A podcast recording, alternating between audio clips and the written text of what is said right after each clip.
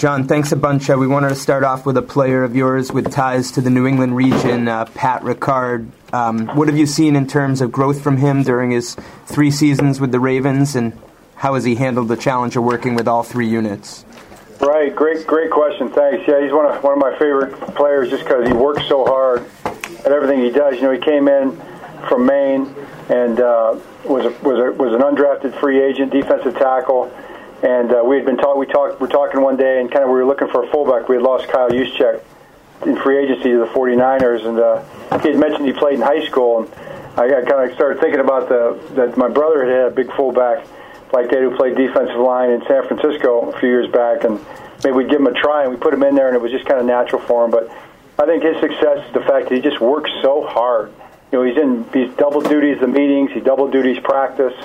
And he's been a real factor for us. He's made a difference for us. Hey John, I wanted to ask you, you've been pretty open discussing your team's use of analytics and helping you make decisions.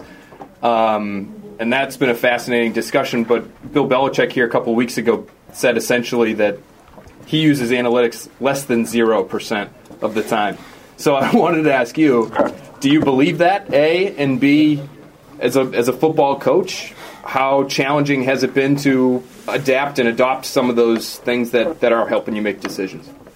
Yeah, I believe it. I mean, I think it depends what we're talking about. You know, I think that Coach Belichick in his program that he's built has been very, out in front in terms of strategic decision-making and using different forms of information. I mean, you know, I don't think he probably – I'm sure he's got a two-point chart and all that kind of stuff, and but I think when you're a coach and when you're in the heat of battle, you're not basing your decision based on what some number tells you. I mean, it's just a piece of information that goes into your game planning, into how you're approaching your opponent, into what kind of strategic tenor that you're going to take into the game, and then you make a decision based on what you think is best for the team. I mean, the game you're talking about, the Kansas City game, we felt like we needed to score as many points as we could and maximize the drives and minimize possessions. So that's just the way we played at that game. And, it wasn't anything that we needed specific stats necessarily to we saw it on the tape. I mean, we knew what we were doing. But I think you take all the information that you can get and you just kind of roll it up into a decision that you make in the heat of battle based on your planning going in. I think Coach Belichick has done that better than anybody in the National Football League. John, do you view the Patriots game as a game like that, too, where you have to maximize every opportunity you have? Maybe, yeah. I think we have to maximize every opportunity. I mean, how we'll play each possession and things like that, you know, that's what we're putting together right now, and we'll decide as we go forward. But you definitely can't make a lot of mistakes against New England. I think they're very efficient. They play winning football all the time. That's their focus. It always has been. Extremely well coached, very smart players. Excellent players playing very well, and you got to make the most of every opportunity in a game like this. Coach, how tough is it to cut a known commodity like Justin Bethel, one of the top special teams player, for what could be an unknown commodity in a fourth round pick? Very tough, very tough. I mean, that's a decision that was made, and sometimes you make decisions based on long term ramifications. I think in the short term, it's not something that helped us. You know, It's a good player that we don't have anymore. Ironically, he ends up there who we're playing next, and I think that's just kind of the way that the Lord works sometimes. But it wasn't good for us as far as the short-term football thing. John, would you like Lamar to run less? How sustainable is that for a quarterback to be running sometimes in the double digits per game? I don't know. We'll find out, I guess. Well, what sort of strides has he made then as a passer between last year and this year? Well, it's pretty obvious he's made big strides. You know, he's always had arm talent. We, we saw that when we drafted him and studied him and all that. And like any quarterback coming in, you've got to refine all their skill sets. And he's working very hard to refine every aspect of his game. You know, So I think he's improved a lot, and he continues to improve, and he's only going to get better. Is there one area of his game maybe where you've noticed a nice jump in his second season? Not really. I think it's across the board. The position's too complex to boil down to one thing. I mean, you look at a player like Tom Brady, Michigan man, who is doing it still at this stage. He's become you know, efficient in every aspect of it, you know, and that's what you have to do to play at the kind of level that he's played at.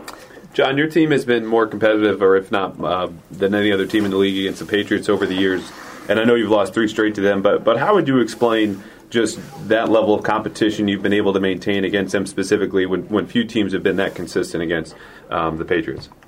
Well, I'm not really that happy with where we're at on that. I mean, obviously those have been disappointing losses when they happened, and we felt like we could have done better in those situations. So just try to do our best against a very formidable team, and obviously that's a big challenge. Jim, what do you remember just about how your connection with Belichick first started, sitting with him at the Combine, if I recall, back in maybe the early, mid-2000s? Right. Well, you know, I remember the first time I met Coach was when I was coaching at the University of Cincinnati, and we had a few players that were draftable that year, and he was the head coach of the Browns. Matter of fact, our secondary coach now, Chris Hewitt, was in that class, and he came down to scout those guys, and obviously working real hard at it, like he always does. And we sat down and talked about those players, and I was just blown away at that time by how gracious he was and how thorough he was and all that kind of stuff, and kind of started really paying attention to him and what he does and how he does it back then.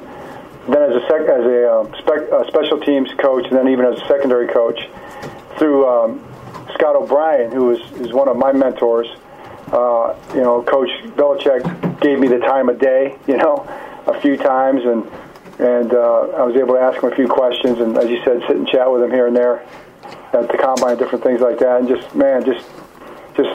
I guess I just was amazed by how humble he was and how willing he was to, you know, spend some time with just a young coach.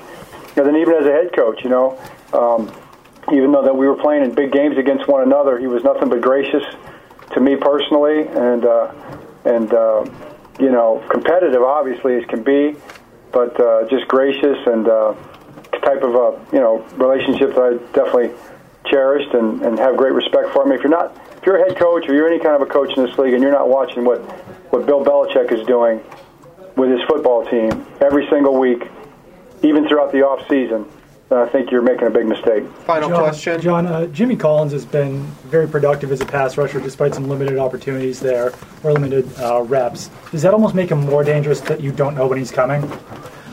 Sure. I mean, that to me is one of the strengths of their defense. You don't know who's doing what.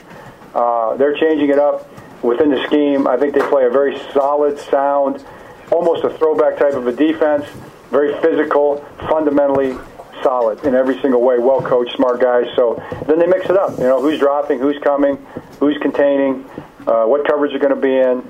They're going to blitz everybody or drop eight. You just never can be sure. John, if I could sneak one more in, I'm sorry. Do you have any memories of working with John Simon back in 2013? Oh, absolutely. Yeah, absolutely. That was, a lot of respect for John. He was a guy that I just personally loved. Thought he had a real knack to get to the quarterback and play the run, and just nobody, you know, wanted to be a good football player more than John. And to see him, you know, the success he's had there is just a testament to the game, really. But a lot of respect for him. I wish we would have been able to keep him. I wish we had kept him. He's done a great job. John, if I could please just ask you one more. When you think of the Patriots-Ravens rivalry, I mean, that playoff game in 2015 was probably one of the most incredible games that the NFL's seen in a long time. Now that some time has passed, it's been almost 5 years, what are your memories or perspectives from that game, and how do you feel about it now, you know? Yeah, no, I wish we'd have won, you know. That's the biggest feeling I have. I'm always, you know, you're appreciative to be in those kind of games. All those games against New England have been those kind of games, really. They've just been just awesome games. I mean, even the ones that weren't quite as close one way or the other, they still were just amazingly hard-fought games. So, you know, those are the kind of things that you always appreciate. But really the focus is not – I don't think too much about that right now. We've got too much on our plate thinking about the next one right now. Sure. Thanks, Coach. Thanks a lot. Thanks, John. All right. Thanks a lot.